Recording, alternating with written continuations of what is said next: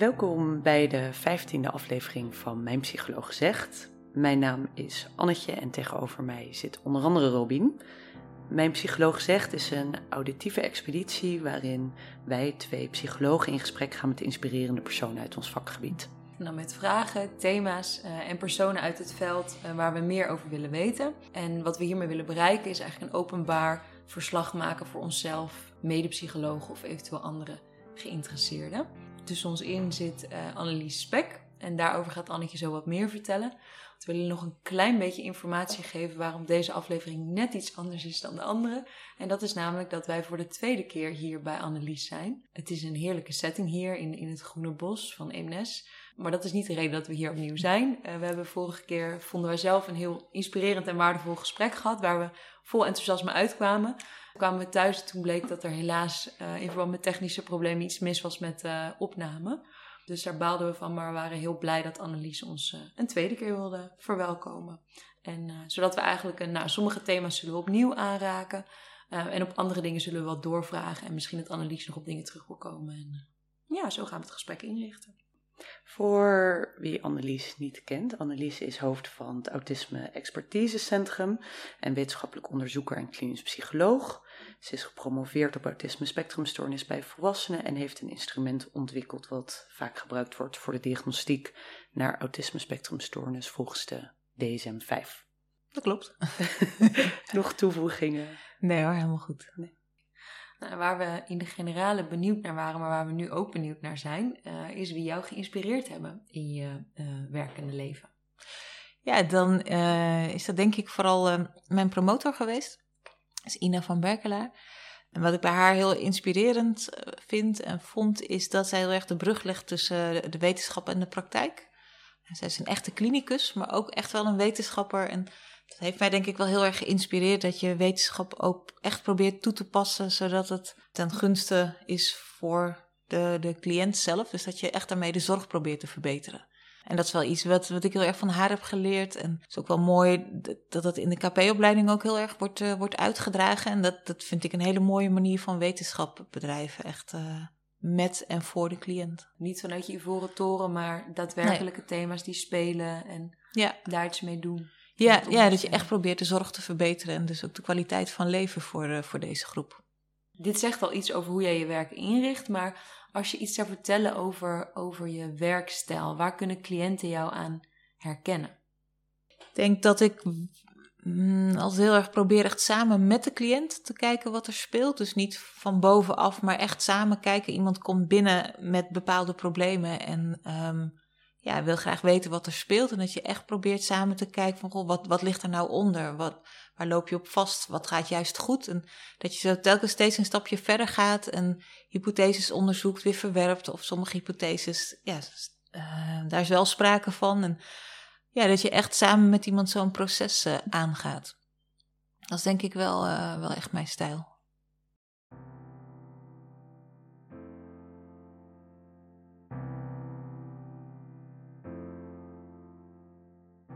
Voordat we autisme helemaal verder gaan uitdiepen, om het een beetje duidelijk te hebben, kun je uitleggen wat de autisme spectrumstoornis op dit moment is? Ja, autisme kenmerkt zich door uh, uh, moeite op sociaal gebied. Dus moeite met vriendschappen aangaan en onderhouden. Uh, ook moeite met andere mensen aanvoelen. Um, het gaat bijvoorbeeld ook om non-verbale communicatie. Dus soms moeite met oogcontact maken, maar ook signalen van andere mensen aflezen. Uh, hier hoort ook bij of mensen zelf leesbaar zijn voor anderen. Um, dus dat is één stuk, het sociale en de non-verbale communicatie. De andere pijler gaat om dingen als moeite met veranderingen en de neiging tot, tot routines en rituelen in het dagelijks leven. Uh, maar hier hoort ook bij gefixeerde interesses. Dus, dus interesses heel intens beleven. Wat ook problemen kan geven door bijvoorbeeld te laat naar bed gaan of vergeten te eten of te drinken. Uh, en hier hoort bij sensorische over- en ondergevoeligheid. En dan is het vaak overgevoeligheid voor prikkels van buiten, zoals geluid en licht. En ondergevoeligheid voor prikkels van binnen, zoals honger, dorst, pijn, dat soort signalen.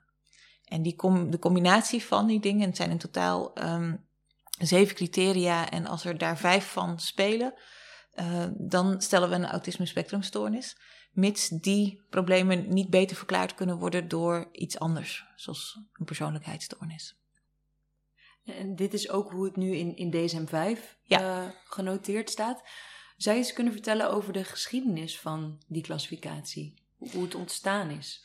Ja, dus eigenlijk uh, gaat dat heel erg lang uh, terug, zo um, rondom de Tweede Wereldoorlog. En um, daar is eigenlijk voor het eerst een, een autisme-diagnose gesteld. Toen hadden we nog het verschil tussen autisme en Asperger. Dat is ongeveer rond dezelfde tijd door twee verschillende artsen is dat, uh, is dat zo genoemd. Um, en toen dachten we nog, oh, dat komt echt bijna niet voor. En zo door de jaren heen is er steeds meer aandacht gekomen voor autisme. En uh, is de prevalentie, of het aantal diagnoses is ook heel erg uh, toegenomen, niet zozeer de prevalentie. En wat we de laatste nou, tien jaar zien, is dat we in Nederland misschien ook wel te veel diagnoses zijn gaan stellen. Want we gaan uit van een prevalentie van 1, hooguit 1,5 procent. Dus dat zou betekenen op een gemiddelde basisschool, nou, drie, vier kindjes met, uh, met een autisme spectrumstoornis. En daar zien we dat we in Nederland veel meer diagnoses zijn gaan stellen. Um, dus op dit moment moeten we eigenlijk weer wat, wat strenger worden. En, en daar helpen de DSM-5-criteria ook wel bij, want die zijn ook strenger dan die van de, van de DSM-4. Waar ligt dat aan dat, dat het zo overgediagnosticeerd is of wordt? Ja, goede vraag. Dat, dat zijn echt wel verschillende redenen. Ik denk dat eentje ook heel erg in ons zorgstelsel ligt. Dat wij, uh, zeker in de volwassenzorg, alleen maar zorg mogen bieden als er een diagnose is. En als iemand dan net niet voldoet, dan zijn veel mensen toch geneigd. Je hebt een cliënt die lijdt dat je zo'n diagnose dan toch maar stelt. Uh, een andere factor is dat ons, ons leven, onze wereld is ook heel prikkelrijk geworden.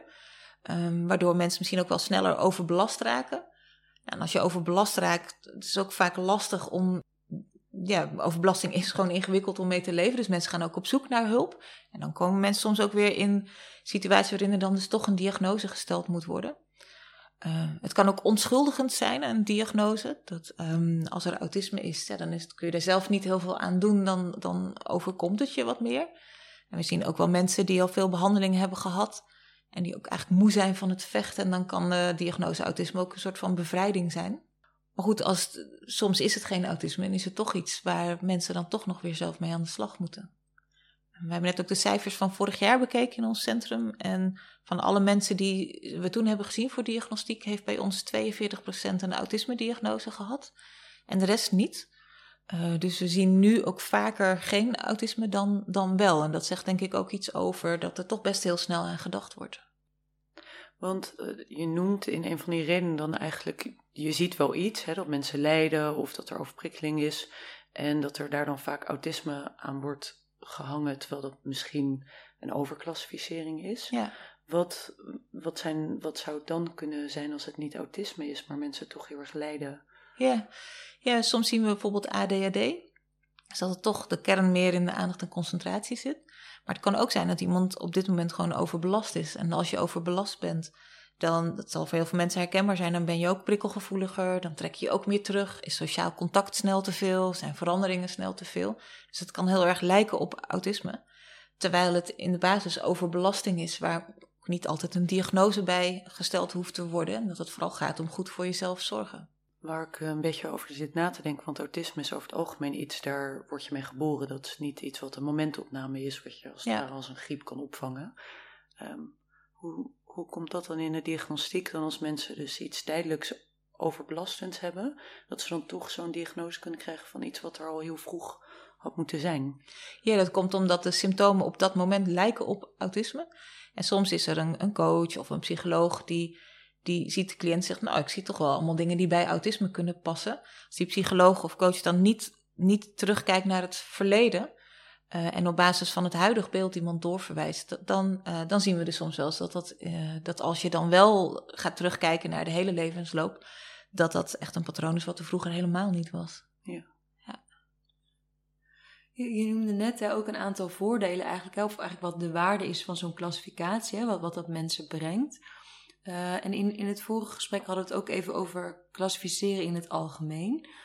En uh, dat het enerzijds kan zijn om iemand te beschermen van een norm, maar dat het naar mijn idee ook normbevestigend is om een klassificatie te stellen op het moment dat je het stelt.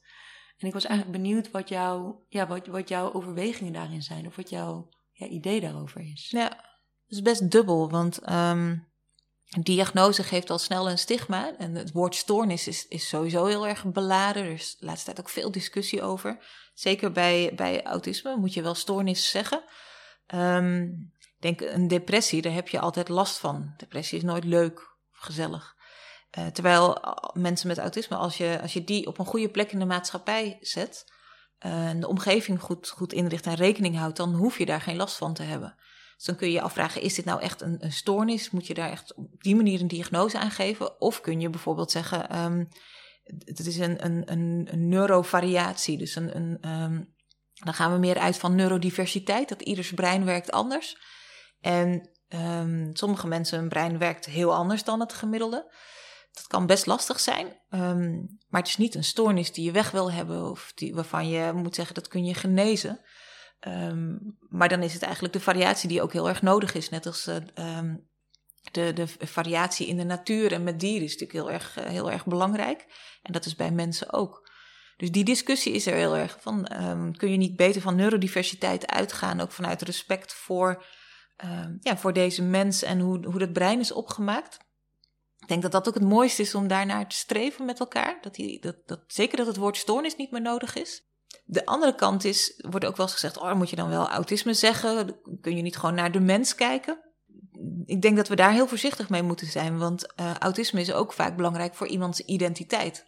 Stel dat ik tegen jou zou zeggen, nou, maar we zeggen niet vrouw meer of man, want ja, dat is maar een labeltje, je bent gewoon een mens. Terwijl jij misschien aan jouw vrouw zijn best wel veel ontleent qua identiteit. En dat zou dan niet meer kunnen. En ik denk dat dat, als ik dat zie bij mensen met autisme, dat het zo belangrijk kan zijn. Het idee van ik, ik heb autisme of ik ben autistisch. Um, en dat maakt dat ik dit en dat lastiger vind, maar dat en dat juist weer heel goed kan. Dus het, het woord autisme zelf vind ik wel echt een belangrijke dat we dat met elkaar houden. En of je dat in een DSM zet of niet, of hoe je dat. Ik denk dat dat ondergeschikt is. En het zou fijn zijn als we het woord stoornis niet meer nodig zouden hebben. En het ingewikkelde nu is dat ons zorgsysteem heel erg is gericht op stoornissen. En dat pas als er een stoornis is, dan heb je ook recht op zorg. Uh, dus op dit moment um, ontkomen we er haast niet aan, omdat ons zorgstelsel zo is opgebouwd. En, dat maakt hem ingewikkeld. Ja, mooi. Ik zit, hoe zeg je dat? Ik zit uh, ademloos te luisteren naar wat je zegt. En enerzijds ook een soort spanningsveld tussen het, het toe willen werken naar zo'n neurodiversiteit. En anderzijds ook de waarde zien van, nou ja, het autisme of yeah. autisme als ja, identiteit voor mensen. Ja, dat wisselt ook. Dus er is ook wel een discussie over uh, de talen. Taal is ook steeds belangrijker. En je hebt uh, person first language en identity first language, als je het op zijn Engels zegt. En uh, person first, dat is dat, dat je zou zeggen, je bent een mens met autisme. En identity first betekent dat je zegt: ik ben een autist. En in de Engels sprekende landen is er meer voorkeur voor identity first, dus autist of autistische persoon. En in Nederland is er nog steeds meer voorkeur voor person first. En op zich is dat proces al heel mooi, dat, je, dat mensen bij zichzelf bedenken hoe, hoe belangrijk is dit voor mij, mijn identiteit? Wat voor plek krijgt dit? En hoe voelt dat voor mij? En dat kan natuurlijk door het leven heen ook, ook wisselen. Op een gegeven moment is het misschien een heel klein stukje van jouw ik. En, en, maar op bepaalde, in bepaalde fase is het misschien wel heel erg groot. En alleen al daar met mensen over denken en, en welke taal daarbij past, is, ja, is gewoon wel een heel, heel mooi proces. Net ging het natuurlijk ook al een klein beetje over de geschiedenis van um, autisme. En daarbij zit me ook af te vragen: zijn er dingen die jij zou willen veranderen voor de toekomst? Want je noemt dat woord stoornis, zou wat mij betreft weg kunnen. Maar zijn er nog andere dingen binnen de klassificering waarvan je zou zeggen dat zou eigenlijk anders of dat ontbreekt, of dat moet uitgediepter? Of... Ja, dat vind ik een lastig. Ik denk, het is, het is mooi dat de DSM-5 is gekomen en, het is belangrijk dat we telkens opnieuw op de basis van uh, de wetenschappelijke inzichten kijken wat, ja, wat belangrijk is um, in, deze, in deze diagnose. Uh, er is nu ook nieuw bijgekomen over een ondergevoeligheid voor prikkels. En ik denk dat dat een hele belangrijke toevoeging is. Dat vooral voor de vrouwen is die prikkelovergevoeligheid een hele belangrijke. En, en, en die ook heel belemmerend kan zijn. Dus het is belangrijk dat daar uh, ja, nu ook credits voor zijn dat dat zo speelt. Ik denk dat het allerbelangrijkste is dat gewoon steeds goed gekeken wordt. Wat is autisme precies? Waar moet je op letten? En dat wetenschappelijk onderzoek inderdaad heel erg gericht wordt op, um, op de, die thema's die voor mensen met autisme zelf belangrijk zijn. En niet de thema's die de onderzoekers per se belangrijk vinden. Zie jij daarin iets, iets specifiek gaande van thema's die voor mensen met autisme zelf belangrijker zijn? Zie je daar iets in terugkomen? Ja, ja zeker. Uh, dat nu bijvoorbeeld meer uh, onderzoek wordt gedaan naar behandeling, maar bijvoorbeeld ook naar uh, PMS bij, bij vrouwen met autisme, naar de overgang. Veel meer thema's die, die voor de groep zelf belangrijk zijn, of thema's rondom inclusie en zelfbeeld, identiteit. Dus daar zie je wel een hele mooie omslag in. En ook dat heel veel onderzoek wat gedaan wordt, dat daar ook um, mensen met autisme zelf bij betrokken zijn of mee onderzoek doen. Dus ja, daar is al heel veel gewonnen en, en denk dat dat wel heel mooi is voor de toekomst ook. Zijn er hè, uh, binnen het veld uh, nog mensen die andere standpunten innemen dan waar jij achter staat? Dus mensen die ook veel onderzoek hebben gedaan naar autisme, maar waar, waar andere meningen over zijn of die er andere ideeën over hebben? Ik denk dat met de DSM-5 dat dat wel weergeeft wat nu in, in grote lijnen de ideeën zijn over autisme. Er is nu wel, uh, er is nu de laatste tien jaar wel veel meer aandacht gekomen uh, voor vrouwen uh, met autisme. En um, daar, daar is soms ook wel meningsverschil over. Hè? Van stellen we bij, bij de vrouwen nu niet de diagnose te makkelijk? En hoe zit het nou precies met camoufleren? En ik denk dat het ook wel belangrijk is om daar kritisch in te zijn. En dat als, ik een vrouw met, met mogelijk autisme zie en die zegt, nou, ik heb mijn hele leven alles gecamoufleerd, is eigenlijk altijd prima gegaan. Ja, dan zal ik niet snel een diagnose stellen. Want als je alles kunt camoufleren, ja, dat betekent dat je dat toch op gevoelsniveau doet. Je verwacht dat bijvoorbeeld dingen in de wederkerigheid, dan kun je wel proberen te camoufleren, maar echte fine-tuning, ja, daar zien we toch echt wel een beperking in het aanvoelen van andere mensen. Maar ik hoor ook wel eens dat, dat vrouwen na een intakegesprek weggestuurd worden voor diagnostiek om met als argument je kijkt me aan of in het eerste contact loopt het toch best aardig. En ik denk dat je ze daarmee ook tekort doet. Uiteindelijk, iedereen verdient een goed onderzoek waarin je echt gedegen kijkt wat speelt hier nu. Dus ja, daar sta ik wel heel erg voor. En dat mensen ook niet telkens van de ene naar de andere plek gaan. Ik hoor ook tegenwoordig vaak dat bij diagnostiek nog maar naar één ding gekeken mag worden.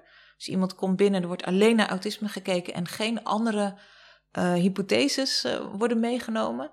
Ja, daar schrik ik ook wel van. Want hoe, als wij bijvoorbeeld iemand binnenkrijgen en uit het intakegesprek blijkt dat er bijvoorbeeld ook veel angsten spelen voor afwijzing.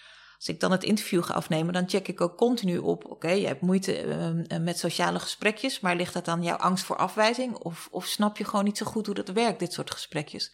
Dus als je niet andere hypotheses kunt vormen en als je die niet meeneemt in de diagnostiek en niet toetst, ja, dan, kun je, ja, dan doe je iemand ook wel echt tekort.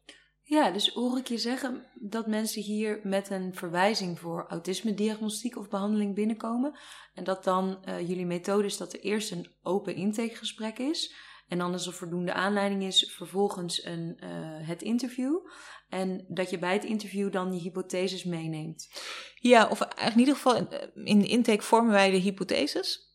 Dus ik zie iemand en ik denk, Goh, zou ook nog wel eens inderdaad een, een, een vermijdende persoonlijkheidsstoornis kunnen zijn. We zien misschien ook wat, wat aanwijzingen voor ADHD.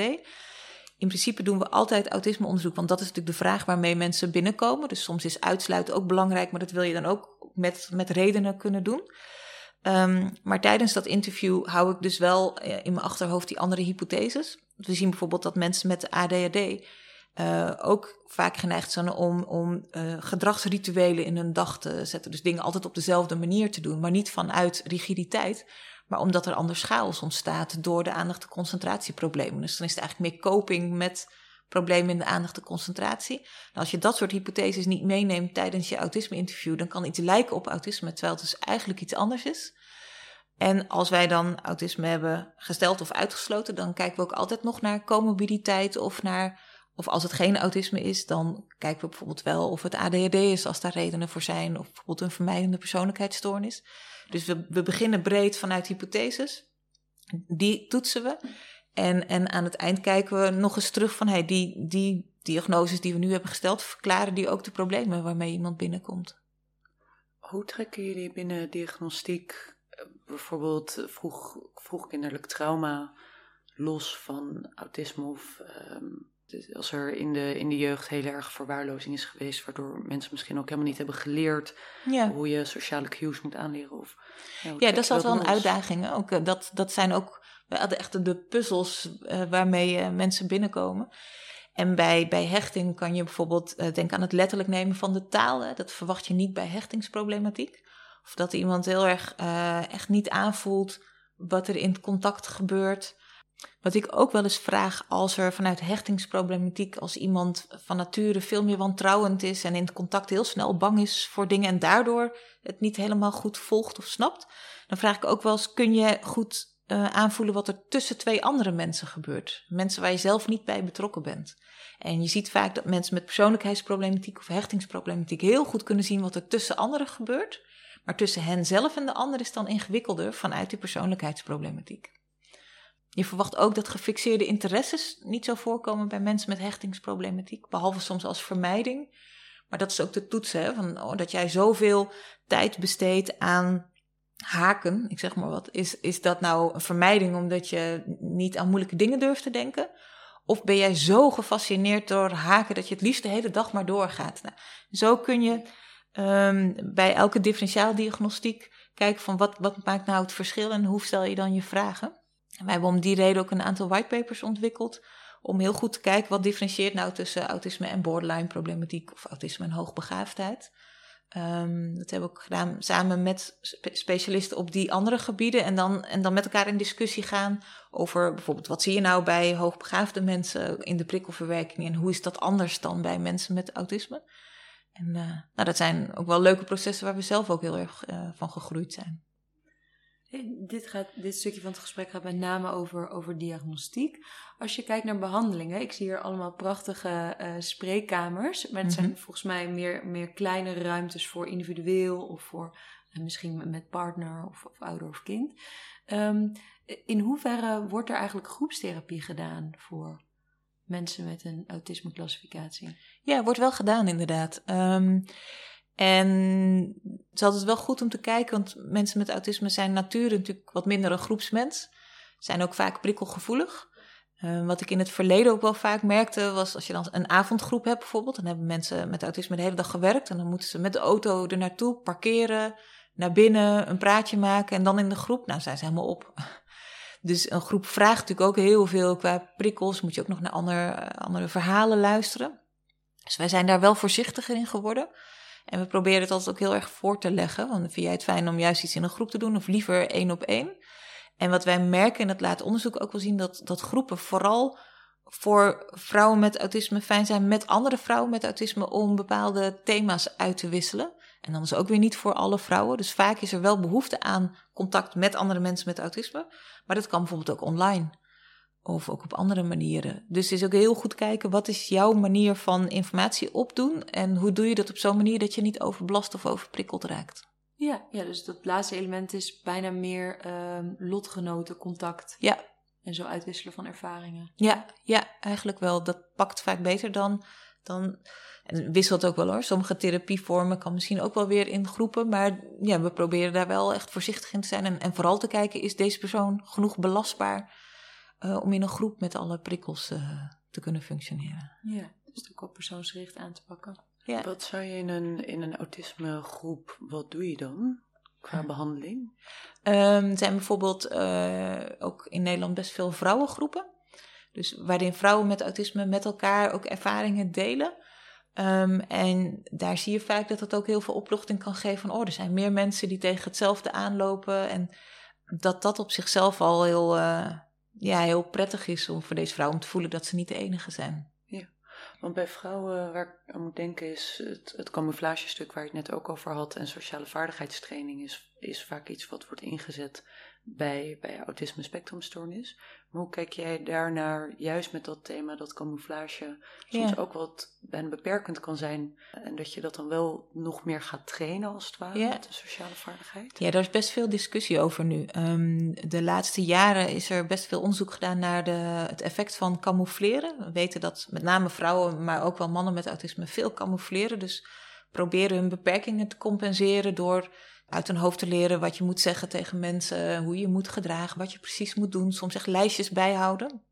En ehm, dat heeft ook wel positieve gevolgen voor uh, bijvoorbeeld op school of, of um, andere sociale situaties. Maar nu blijkt uit onderzoek heel duidelijk dat de negatieve gevolgen veel groter zijn. En dat dat vooral gaat om somberheid, angsten, suicidaliteit ook. Um, en waarschijnlijk omdat dat, ja, het is natuurlijk niet gek als je altijd maar iets probeert te zijn wat je niet bent, dat dat heel veel energie kost. En wat we veel zien bij deze vrouwen is, omdat ze dan zo naar buiten gericht zijn en zo aan het kopiëren zijn, dat hun binnenste veel te weinig aandacht en ontwikkeling krijgt. Waardoor deze vrouwen zelf ook vaak zeggen: Ik voel me eigenlijk nog een kind van binnen. Want ik weet nog helemaal niet wat ik leuk vind en wat ik wil. En het risico is inderdaad dat je met sociale vaardigheidstraining dat stuk versterkt. Dus weer vooral uh, ze naar buiten gericht laat zijn wat de maatschappij verwacht, in plaats van dat je hun binnenste gaat verstevigen. Dus als je iets wil doen, dan, dan denken we nu veel meer aan eerst identiteitsontwikkeling. Dus gewoon ontdekken wat vind jij leuk, wat vind je lekker. Daarna waar ligt je grens? Uh, wanneer vind jij het niet fijn meer en hoe geef je dat dan aan? En, en dan als volgende stap, nu je weet wie je bent en wat jouw grenzen zijn, zullen we samen kijken met wat voor situatie jij zou willen oefenen. En dan heel specifiek die situatie. En dan is ook de keuze maken wanneer wil jij bewust camoufleren, omdat jij het belangrijk vindt om daar nou ja, op een bepaalde manier aanwezig te zijn. En, en wanneer kun jij gewoon jezelf zijn en is dat ook in, in balans met elkaar, zodat je niet overbelast raakt. Eigenlijk is dat het liefst de manier waarop je dit zou willen doen. Veel meer identiteit en persoonsgericht. Absoluut, ja. ja. En uiteindelijk uh, is het natuurlijk toch het fijnste als iemand een plek krijgt binnen de maatschappij waar diegene zo min mogelijk overbelast raakt en zoveel mogelijk zichzelf kan zijn. En dat is eigenlijk ook de zoektocht die je met, uh, met iemand samen doet. Op welke manier betrek je uh, de naaste van een uh, cliënt? Ja, dat kan op verschillende manieren. Bij de diagnostiek sowieso heel erg, om, um, omdat mensen niet, ja, niemand kan van buitenaf naar zichzelf kijken. Dus die ander heb je ook nodig om te weten, ja, wat lukt juist niet en wat gaat juist goed. Maar vaak ook bij de behandeling is het fijn als er bijvoorbeeld een partner betrokken is die ook meekijkt, ook meedenkt. En sommige dingen kunnen we gewoon niet op afstand. Als iemand op het werk problemen heeft, maar niet aanvoelt waardoor het komt of wat hij of zij nou anders doet. Ja, dat, ik, dat, ik weet het ook niet als iemand zelf het niet weet. Dus dan moet je dat op de plek zelf doen. Dus dat betekent dat eigenlijk het grootste deel van de zorg voor mensen met autisme is praktische begeleiding in de situatie waarin het probleem is, dus thuis of op het werk. En, en dan kan iemand meekijken en zeggen: Oh, maar dit zou je misschien zo kunnen doen. Of goh, ik denk dat het goed is als jouw baas ook wat uitleg krijgt over autisme. Dus dat is heel erg hands-on. Betekent dat dan ook dat jij en je team ook regelmatig naar de werkvloer toe gaan? Of hoe, hoe, moet ik me dat voorstellen? Nee, daar zijn, het is eigenlijk een verschil tussen begeleiding en behandeling. Dus wij doen hier de behandeling, die is wat meer gericht op de comorbiditeit en op uh, psycho-educatie. En de begeleiding is vaak vanuit de WMO, dus vanuit de gemeente. Um, en die hebben, als het goed is, contracten ook met begeleidingsbureaus die gespecialiseerd zijn in begeleiding op het werk of thuis. Wat vind jij van die constructie? Ja, soms best lastig, want het is natuurlijk een hele andere financieringsvorm. En um, waardoor de communicatie soms ook lastig is. Daar komt natuurlijk bij dat met het zorgprestatiemodel wordt indirecte tijd ook niet meer vergoed. Dus dat, dat draagt denk ik niet bij aan, aan goede afstemmingen en, en overlegvormen. Dus wat dat betreft um, ja, zou voor mij alle zorg terug mogen naar de overheid. Eigenlijk. Want ik denk dat sowieso, uh, zowel verzekeraars als vanuit gemeentes. Ja, dat er gewoon heel veel administratieve tijd en kosten zijn bij verzekeraars en, uh, en gemeenten en, en bij zorgverleners. En het zou zo fijn zijn als het allemaal simpeler kan en veel meer van de tijd en geld gewoon echt gaat naar de zorg. Ja, eens. Um, Welke vraag wil jij nog graag stellen? Ik denk dat Annelies in een korte tijd al heel veel verteld heeft. Dus ik heb niet, ja, behalve dan het advies, niet nog vragen die ik zou, zou willen stellen. Ik weet niet hoe jij nou, erbij zit. Eh, waar ik misschien nog wel heel eventjes nog nieuwsgierig naar ben. We hadden in het voorgesprek ook wel heel even bij stilgestaan, maar dat het mij ook wel opgevallen was dat in de behandelkamer dat ik steeds meer mensen ben tegengekomen die of autisme spectrumstoornis hebben of vermoedelijk hebben. En dat dat heel vaak samengaat met genderproblematiek. Of daar dingen, of jij daar wat van weet, of op wat, hoe dat in elkaar zit. Ja, er is wel onderzoek naar gedaan. En dat bij mensen met autisme wat vaker onduidelijkheid is rondom uh, genderidentiteit. De VU Amsterdam heeft er ook wel onderzoek naar gedaan dat genderdysforie voorkomt bij ongeveer 8%. Uh, of sorry, bij, dat bij de mensen met genderdysforie bij ongeveer 8% ook sprake is van autisme. Versus 1% in de gemiddelde bevolking. Dus dat is echt duidelijk veel meer. En dat zit er misschien ook in dat hele gevoelsstuk. Ik zei net al iets over de gevoelsidentiteiten die moeilijk ontwikkelt. En we zien ook vaker dat überhaupt je emoties voelen lastig is. Dat wordt ook wel alexithymie genoemd. En dan heb je de secundaire alexithymie, dat is meer een muurtje. Dat dan is het veel te eng om te voelen. En bij mensen met autisme zien we vaker primaire alexithymie. Dat betekent dat ze het eigenlijk gewoon niet zo goed weten. Als jij dan vraagt, wat voel je? Dat iemand zegt, ja, geen idee. Of als je vraagt van, goh, dat jij nu angstig bent, heeft dat misschien te maken met uh, wat jij in de kindertijd hebt meegemaakt? Dat mensen denken, ja, geen idee. Dus, dus heel veel moeite met gevoelens voelen, eh, aan iets relateren en ook verwoorden. En als je niet zo goed weet wat je voelt en je identiteit is niet zo goed ontwikkeld, hoe weet je dan bijvoorbeeld of je op man of vrouwen valt? Of hoe weet je dan of je zelf een man of een vrouw bent?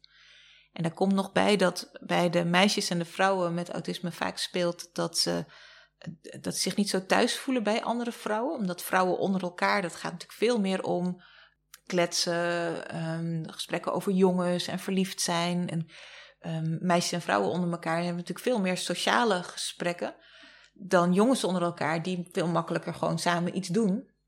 Uh, wat, wat voor mensen met autisme natuurlijk veel, veel prettiger kan zijn. Dus je ziet vaak dat het contact met andere meisjes en vrouwen ongemakkelijk is, waardoor ze zich kunnen afvragen: ja, ben ik dan wel echt een meisje of een vrouw?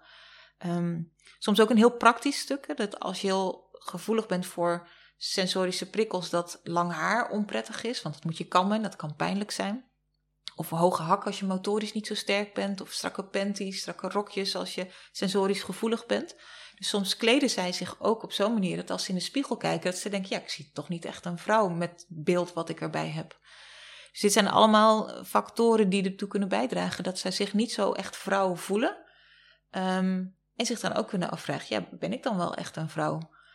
Um, en het is soms echt een heel moeilijk proces ook voor mensen zelf om ook gevoelsmatig te, te toetsen wat je nou eigenlijk bent en hoe jouw identiteit in elkaar zit. Dus het is ook wel heel belangrijk dat er dan ook de tijd genomen wordt om die identiteit goed te exploreren. Dat mensen zichzelf leren kennen. En van daaruit te kijken naar um, thema's rondom gender en, um, en ook uh, seksuele oriëntatie, of je op mannen of op vrouwen valt. Ik vraag ook wel eens, uh, als ik een lezing geef, uh, van wat, wat hebben jullie nou voor argumenten of je op mannen of op vrouwen valt? Wat is dan je beste argument? En heel veel mensen zeggen, ja, dat voel ik. Maar als je dat niet voelt, dan moet je dus bedenken of analyseren. Ja, dat, dat is niet te doen. Um, maar dit is wel wat bij veel mensen met autisme speelt. Dat ze ja, eigenlijk gewoon niet zo goed weten. Dus dan zou je daarbij ook weer meer inzetten op versterken van identiteit ontdekken en erachter ja. komen en daar de tijd voor nemen. Dus ik me wel af te vragen als er echt sprake is van alexithymie, ja, hoe, hoe ga je daar dan omheen? Uh, want dat, ja. ja. Hoe ga je dan om met dat, dat gevoel daar ja. niet is? Ja, dat is ook nog interessant. We weten ook nog niet zo goed in hoeverre alexithymie of daar dingen zijn die daarbij helpen bij mensen met autisme. Zeker bij primaire alexithymie denk je niet aan traumatherapie of, of, of inzichtgevende therapie. Maar waar je wel aan kan denken is bijvoorbeeld uh, psychomotorentherapie. Om je lijf beter te gaan voelen en daar woorden voor te bedenken. Uh, bijvoorbeeld ook zoiets als de emotiewaaier. Dat is zo'n kleurenwaaier met allemaal woorden voor emoties. En ik ken verschillende vrouwen met autisme. Als zij dan iets voelen, dan kijken ze op die waaier van... hey, welk woord zou daar nou bij kunnen passen? Of ze vragen het eens aan hun partner. Of dat je zo op die manier met dat soort handvatten probeert steeds iets meer vat te krijgen daarop. Um, maar dat is uit, uitproberen. En de een kan daar meer mee dan, uh, dan de ander. En voor sommige mensen betekent het dat het misschien altijd wat onduidelijk zal blijven. En onduidelijkheid is natuurlijk per definitie ingewikkeld. Een tijdje terug zag ik een, een vrouw met autisme die ze ook niet zo goed wist of ze op meisjes of op jongens viel. En, en toen kwamen er uiteindelijk op dat zij nu 70 tot 80 procent lesbisch is. Uh, of zeker weet dat ze lesbisch is. Dat is geen 100 procent, maar omdat het een percentage is, geeft het wel duidelijkheid. En soms is dat ook het zoeken naar, als die onduidelijkheid wel een cijfer kan krijgen of, of, of een woord of iets, dat dat in ieder geval dan weergeeft en ook genoeg is om, om voldoende duidelijkheid te geven. Dan kan het rusten. Ja, dan krijgt het rust, inderdaad. En, en dat is een beetje de zoektocht. Soms gaat de zoektocht meer over duidelijkheid dan, dan echt over seksuele oriëntatie. Dus het is ook heel goed luisteren. Wat wringt hier nou? Is het de onduidelijkheid die wringt? Of is het vooral de identiteitsontwikkeling die je wil versterken? Of een combinatie? Dankjewel. Dan ehm, de vraag, welk advies heb jij voor jonge psychologen? Ik denk vooral het advies om heel goed te luisteren naar mensen met autisme en niet, vanuit, niet, niet van jouw eigen beleving uit te gaan. Ehm, want vaak als je een vraag stelt, dan beleef je daar zelf iets bij. En dat kan heel iets anders zijn dan wat iemand met autisme denkt of voelt. En ehm, we zien ook dat mensen met autisme hebben uh, soms weinig gezichtsexpressie. En dan zie je dus niet zo heel veel. En dan is het best wel ingewikkeld om in te schatten wat voelt iemand nu. Maar dat betekent dus dat je het moet vragen. En bij EMDR is dat wel, wel mooi, want dan, dan probeer je eerst de spanning omhoog te laten komen. En dan werk je natuurlijk met, met cijfers, hè, hoe hoog is je spanning nu? En wat je vaak ziet is dat als iemand met autisme bijvoorbeeld zegt, nou ik zit op een 9, dat je eigenlijk gewoon helemaal niks in dat gezicht ziet. En dan kun je als psycholoog denken, nou ik zie niks, volgens mij voelt hij helemaal niks. Maar dat, dat is niet juist. Dus um, als je wil weten hoe, hoe iemand met autisme zich voelt, dan moet je het vragen en, en niet zomaar uitgaan van jouw eigen ervaring. Dus jezelf als soort van proberen zo objectief mogelijk te zijn en vooral te vragen, goed te kijken, goed checken en, en nieuwsgierig blijven. Omdat het ook wel heel mooi is als iemand zo'n ander brein heeft en zo'n andere informatieverwerking. is ook ja, wel heel bijzonder om te zien en te horen hoe, hoe de wereld voor hun uh, voelt en, uh, en aandoet.